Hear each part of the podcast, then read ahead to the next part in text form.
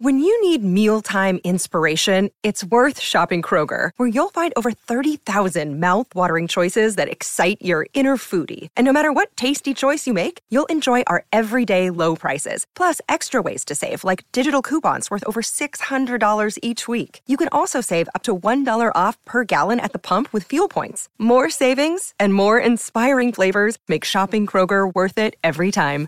Kroger, fresh for everyone. Fuel restrictions apply. Hey, we love Burger King grilled dogs. They're made with 100% beef and they're 100%. Mm, they're so good they make us want to sing like. I can't believe it. Burger King made a grilled dog. Made with 100% beef. Flame grilled anytime you want. This July 4th weekend, put down the tongs, step away from the grill, and get to Burger King to try a grilled dog for just a dollar. Ask for the dollar grilled dog deal and get a classic grilled dog for a dollar. Only at Burger King. At participating restaurants on July 2nd and 3rd, limit 5 per transaction while supplies last.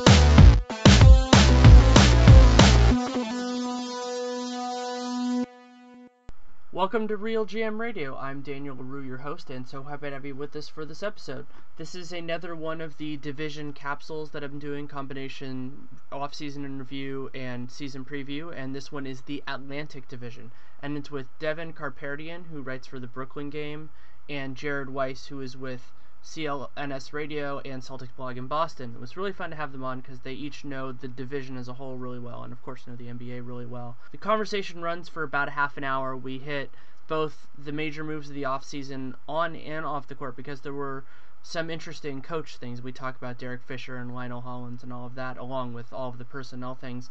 And then we get into a preview of the season to come. And so hit on the big notes there how many teams are going to make the playoffs, the order of the teams, and all that kind of stuff conversation runs about a half an hour, and I hope you really enjoy it.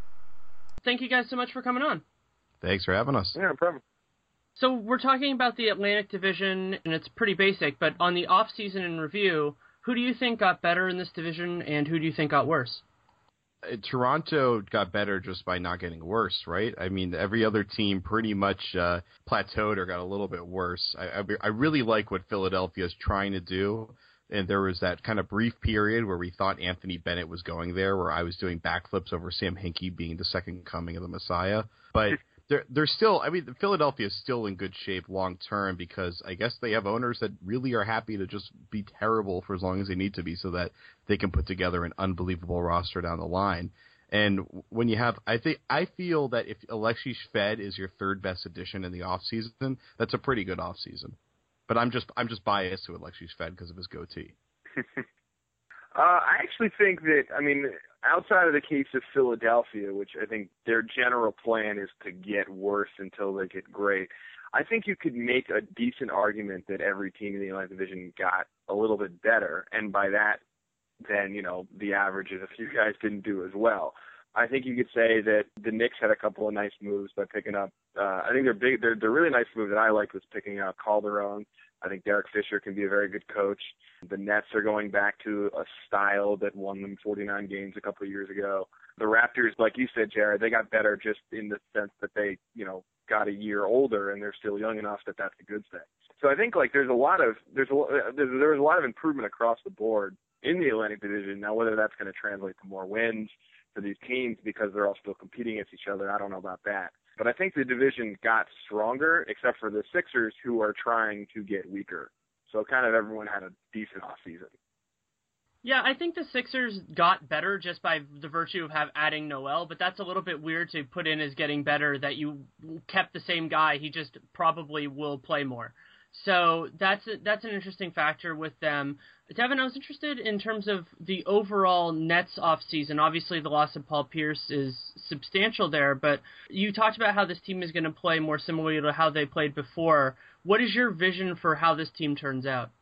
Well, I mean, this the the Nets I think are the hardest team in the Eastern Conference to project, and I'm not just saying that as somebody who follows this team. It's just that I think their ceiling is a lot higher than what they'll end up being, and their floor is also a lot worse than that because everything depends on the health of their biggest guys. I mean, Deron Williams, you know, had two ankle surgeries two weeks after the season ended. Brook Lopez hasn't played since December because of his foot problems. You know, if either of those guys goes down, their entire landscape changes. But if either of those guys are at a peak level, you're talking about a team that could easily, easily win this division.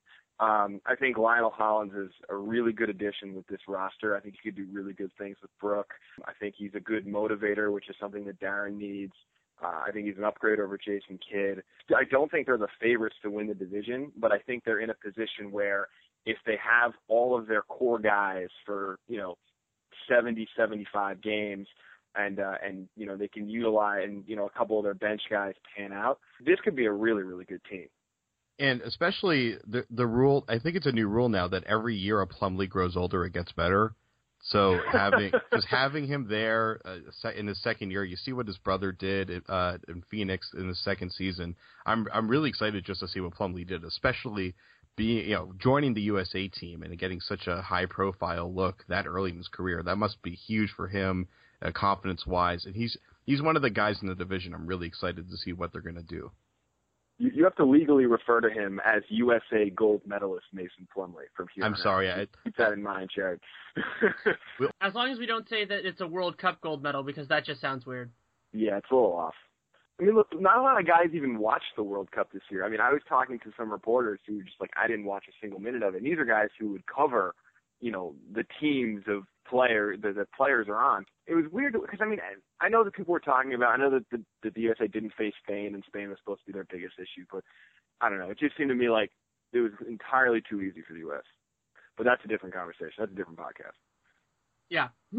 uh, yeah, I think that, uh, but on the note of what we can take away from it, I think that it was strange to me to see it where so much of the second halves of games were garbage time. And so, for as somebody who covers the Warriors, trying to figure out what Klay Thompson was his role and everything. I mean, he had some great first halves too, but it's hard to figure out what you take away from something that has different rules and different surrounding talent than the NBA, even compared to something like Summer League, where at least the rules are the same.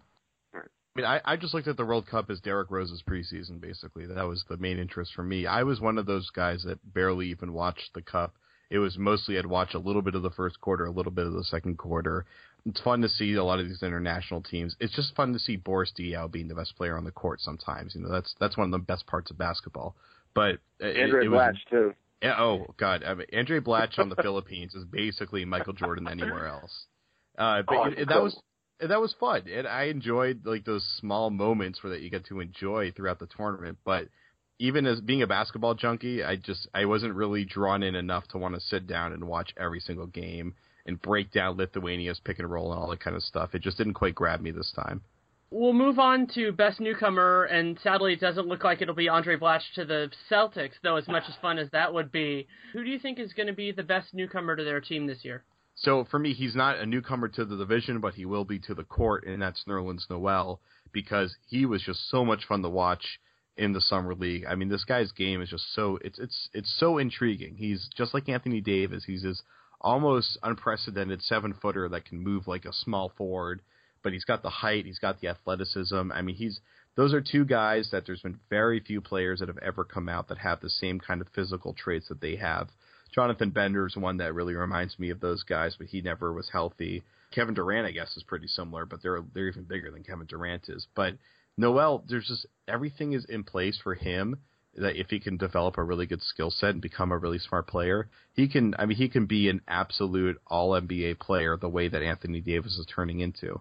And while he isn't there on the skill set level yet, the way that Davis is, he has all the physical traits to be able to do it. And in fact, I think he's even more powerful than Davis. So he'll be a little bit different, but they're generally very similar players. But maybe it's just because he's from Everett, which is pretty close to where I'm from out in the Boston area, and I've been following Noel since he was about a junior or maybe even a sophomore in high school. But he's he's just such a spectacular player to watch, and he's going to be on a team where he basically can kind of do whatever he wants. So we're going to get to see him kind of the way when uh, DeMarcus Cousins was young and Anthony Davis in the same fashion, where those guys were so they were really young and they were on really bad teams, so they basically had the free range to do whatever they want.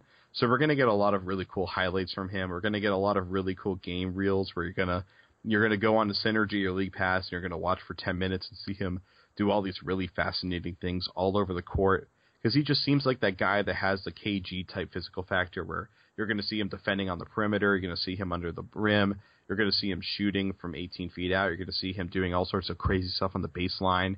I mean, Noel's going to be this really, really exciting player, and hopefully he stays healthy, and hopefully he continues to mature and get a better skill set. And he's the guy that I'm the most excited to see this year. I mean, I'm with Jared on uh, on Noel. I think he's one of the most uh, exciting talents to to come in the Atlantic Division. But in the interest of not repeating uh, what he said, I actually I'm also very interested in both of the New York coaches. I know we talked a little about them earlier, but I think watching Derek Fisher try to handle the pressure of New York media a year after Jason Kidd tried to do the same thing, also handling you know Carmelo Anthony, trying to figure out how to instill whether it's the triangle offense or some you know, different version of the triangle offense or something else that he can come up with. That's going to be incredibly interesting to watch. I think Hollins again has a really, really interesting job in, in Brooklyn, trying to figure out how to best maximize Brook Lopez, how to manage Kevin Garnett, um, you know, how to see if Deron Williams and Joe Johnson can be Brooklyn's backcourt in the way they were supposed to be two years ago. Um, so I, I'm really, I mean, I'm going to be watching Hollins very closely all season because that's the team that I that I pay attention to. But I think that watching those two guys over the course of the year, particularly because the Knicks just seem to just attract media attention in a way that no other team can for, you know, a million different reasons. I think watching how those two guys evolve in their respective coach positions, that's the thing that I'm going to be keying on a lot this year. Yeah, the other guy that I would add in is Calderon. I think that we're going to see a Knicks team in combination with Fisher. We're going to see a Knicks team that is substantially different than what we saw the last couple of years, and Calderon's a big part of that. And I I want to see Melo play with a great point guard again. I think that's going to be fun to see. He's done it before. This isn't the first time, but to see him do it again should be exciting.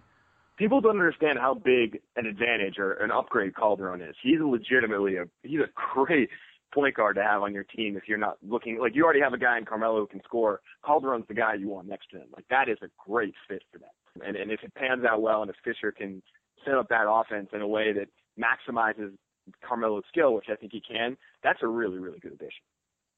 Okay, so we'll move on to the rookie that you are most excited to see. I think it's more fair to do that as opposed to who you think is going to be the best because we don't know about playing time. So it's just who you're most excited to see play in the NBA.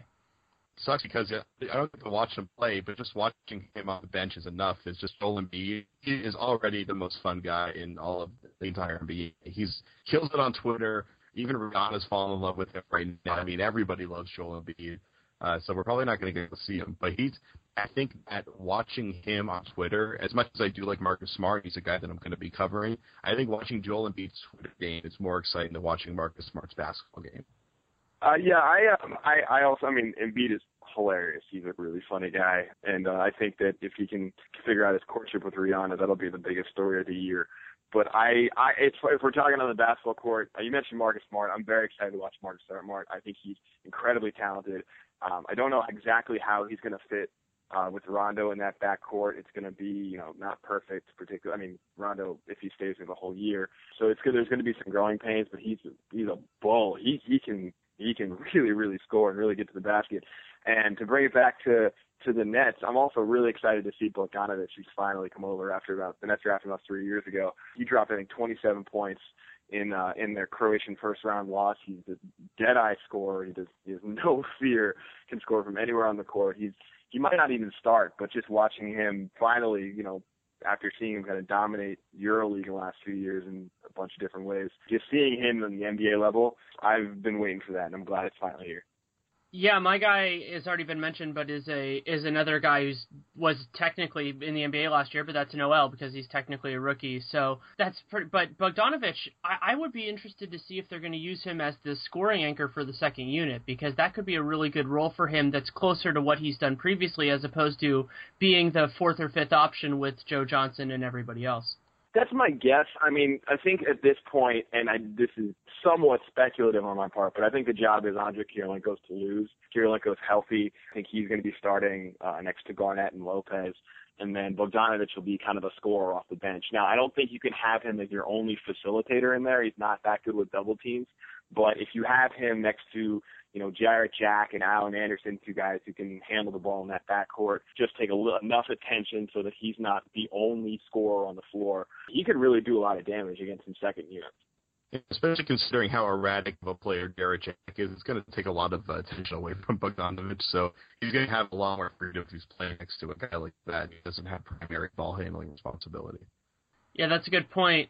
Are there any other transactions that happened in the Atlantic Division that we want to talk about before we move on to the season preview? Well, yeah, Jason Kidd got kicked out of town. That was a pretty monumental occasion there. I mean, it's been a crazy off. It's been a crazy summer just in all sports, really, but especially in basketball.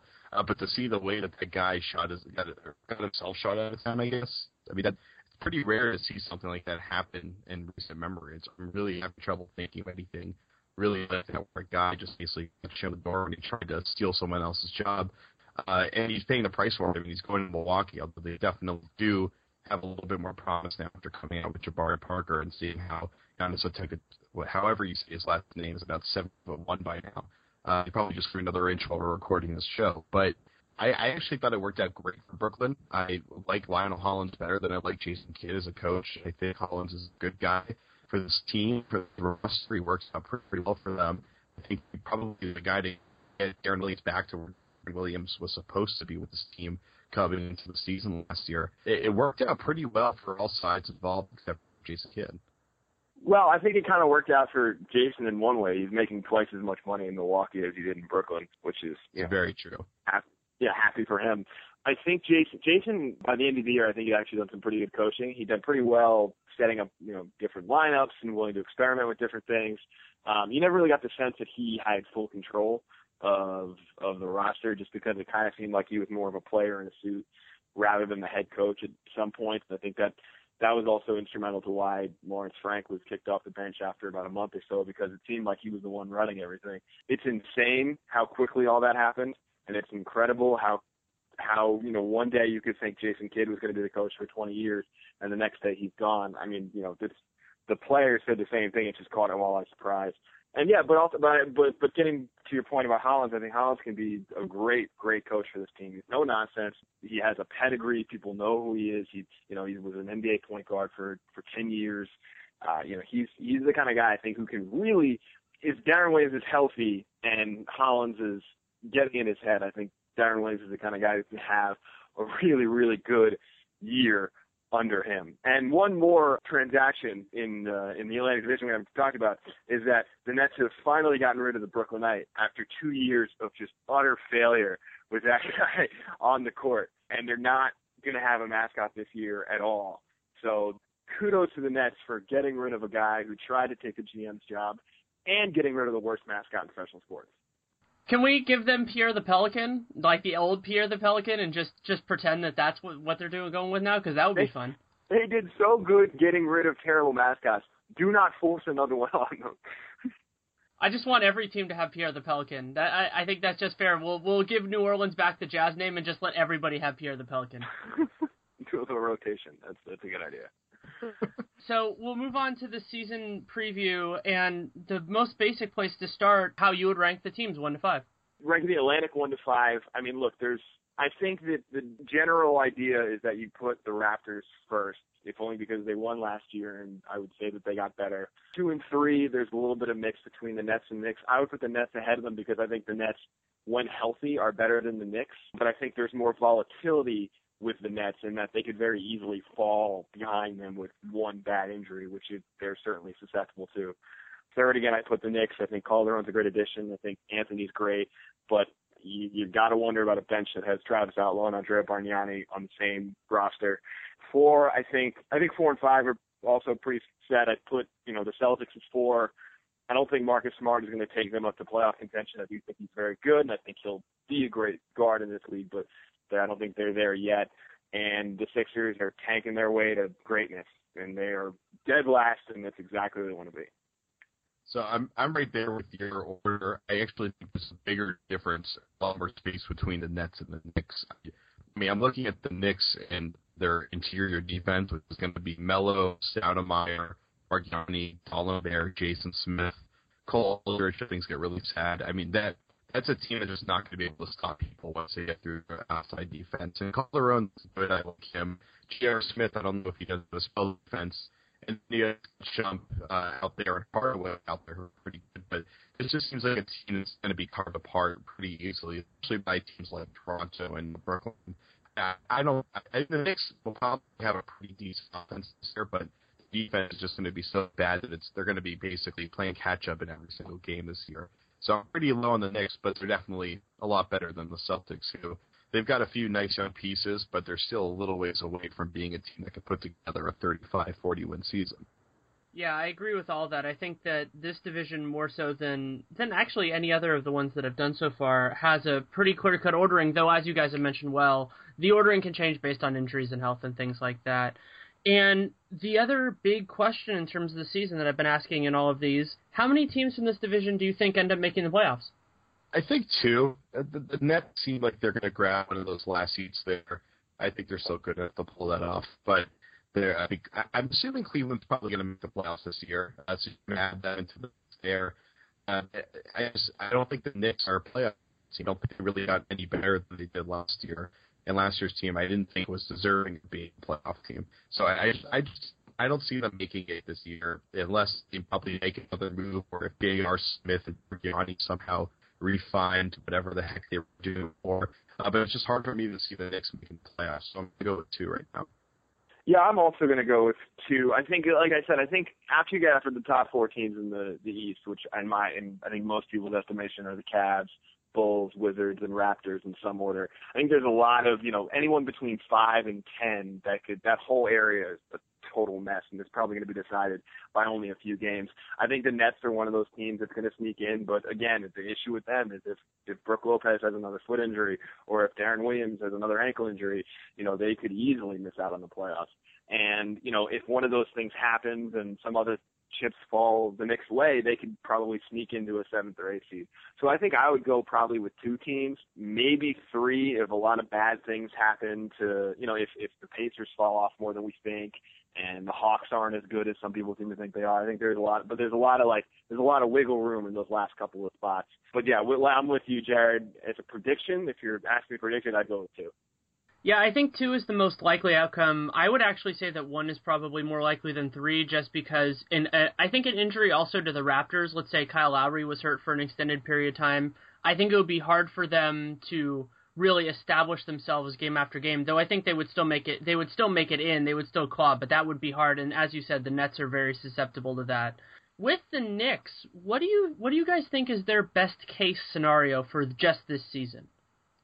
I would say for this year, it's that Jose Calderon somehow reignites all these great veterans that they have on their team that were great about three years ago. And they actually have really, really stunning offense. Amar'e Stoudemire is going pretty consistently. Bart can his shots again. J.R. Smith isn't out of his mind psycho. And even Shumpert kind of finds the form that he was in the second season, then that team can be pretty deadly offensively, at least in the, uh, in the Atlantic Division, be the best team offensively in the Atlantic Division. It seems a little too far fetched for that to happen, but it's certainly possible. And he's definitely a much, much, much better fit for that team than Ray Felton was. So I've always liked Calderon. I've always thought he was underrated. His, uh, I mean, his efficiency numbers certainly show that he's significantly underrated and he's one of those guys that you go goes out there and he's pretty steady and pretty reliable. He doesn't do anything remarkable, but I think he's kind of the guy that can keep this team together and be the glue for this team.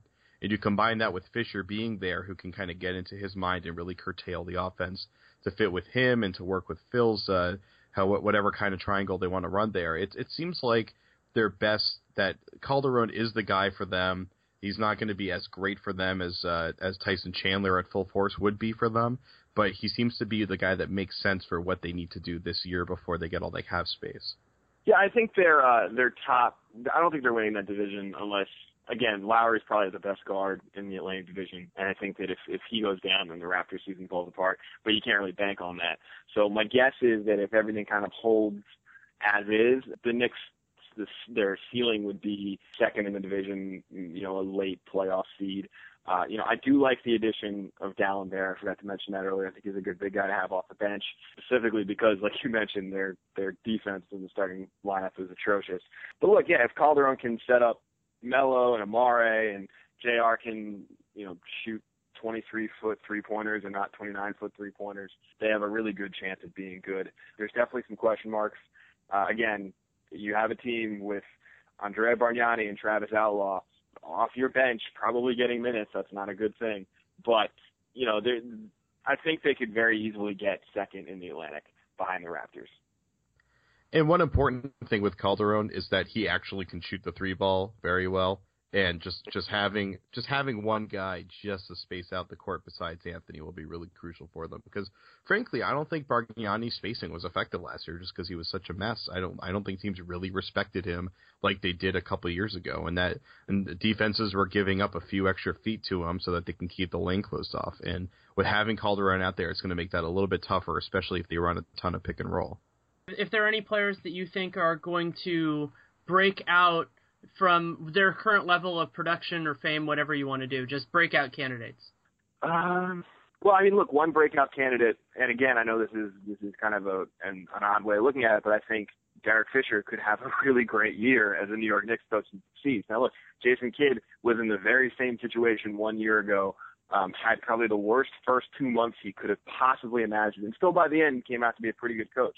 If all these things happen in the Knicks that we're talking about, they call their own really sets up that offense well. Um, somehow Amare plays some fraction of defense in a, in, in a way that allows them to score enough to beat other teams. Say they compete with the Raptors for the top seed in the division.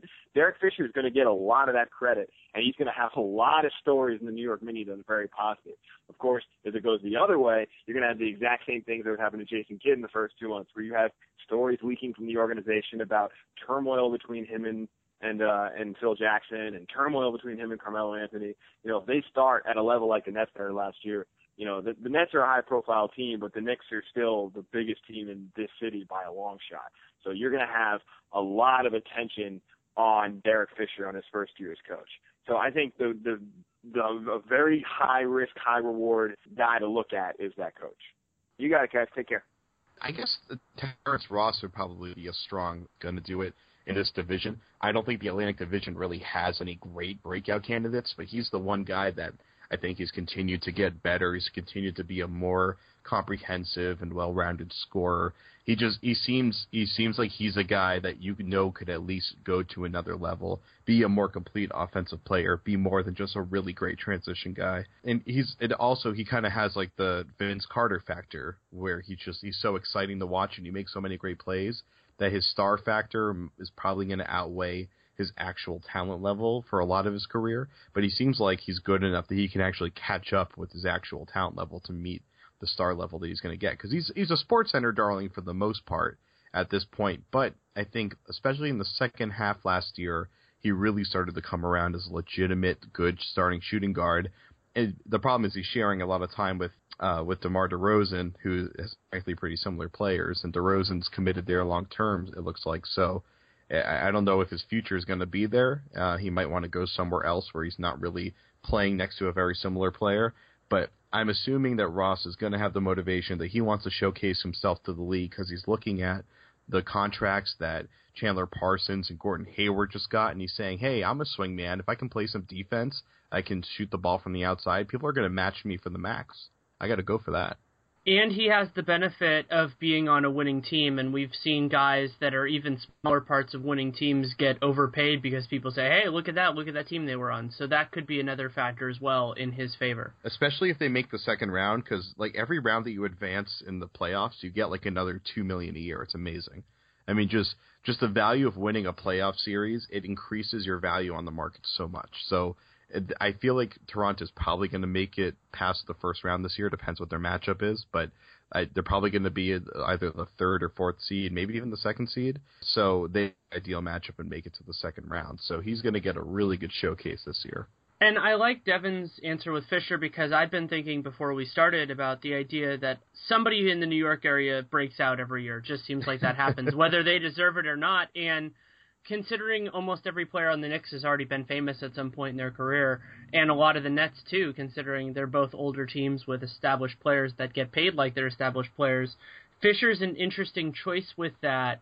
I also think that this is a big proving year for Brook Lopez because if he can provide some defensive value and really play a part in the Nets having a successful season, that could establish him as one of the one of those building block centers. You know, maybe even filling the gap that it seems like Roy Hibbert has fallen down of the young guy who he might not have it all together, but you'd really like to have him on your team. And for him, the timing of that wouldn't it really couldn't be better if he can do it. Well, the thing is, Brook Lopez is one of these guys that he's been hurt enough in his career that you're kind of you're ready to close the book on him if he has another serious injury. Uh, we're looking at that with Derrick Rose, where you, if he has one more, if he misses another year, you're going to basically put him in the Greg Oden, Andrew Bynum bag now, where you're not expecting him to play again. It's great if he does play again.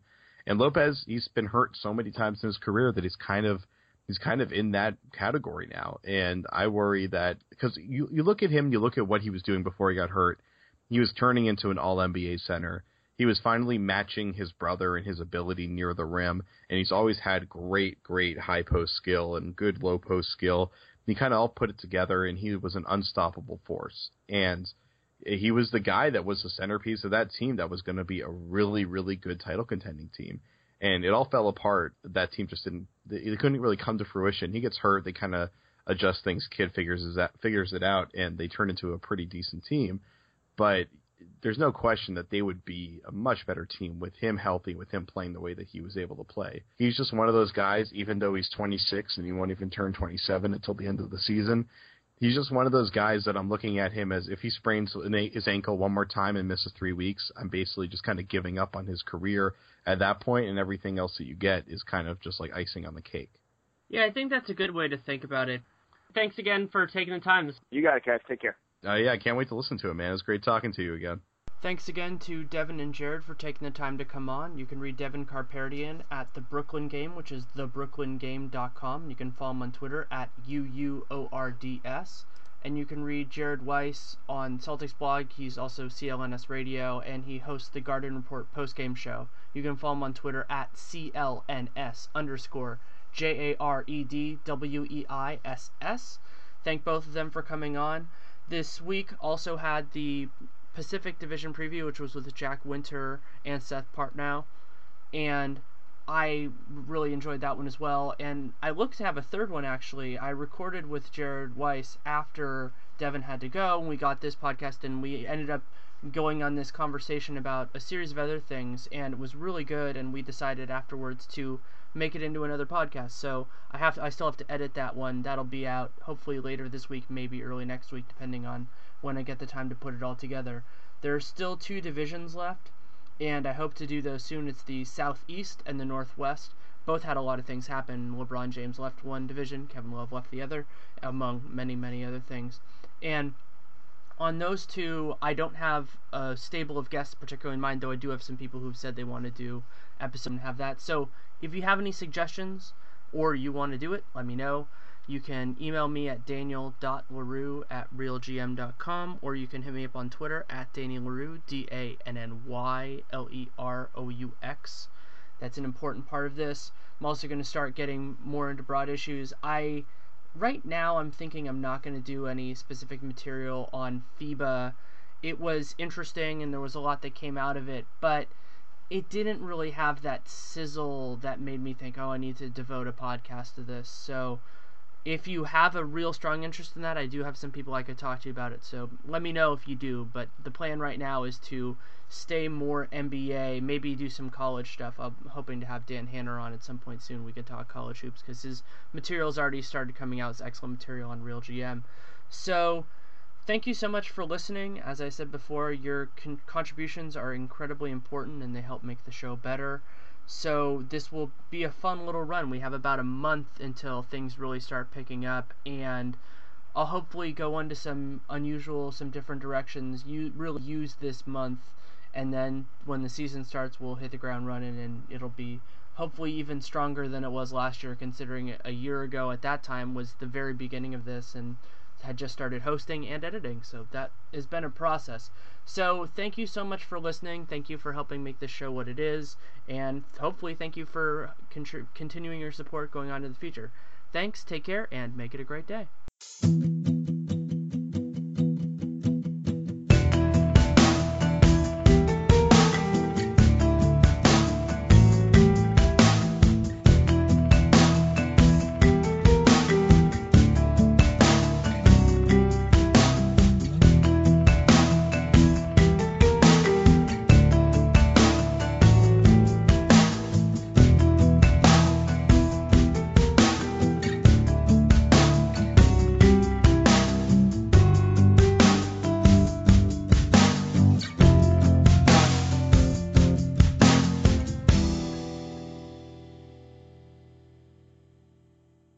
Don't go to geico.com, car insurance can seem intense. Like breakup R&B intense. I thought you said you loved the sweater that I got you. If you didn't, you could have told me. Geico makes it easy. Just go to geico.com anytime to update or check your policy without all the extra drama. I even had a gift receipt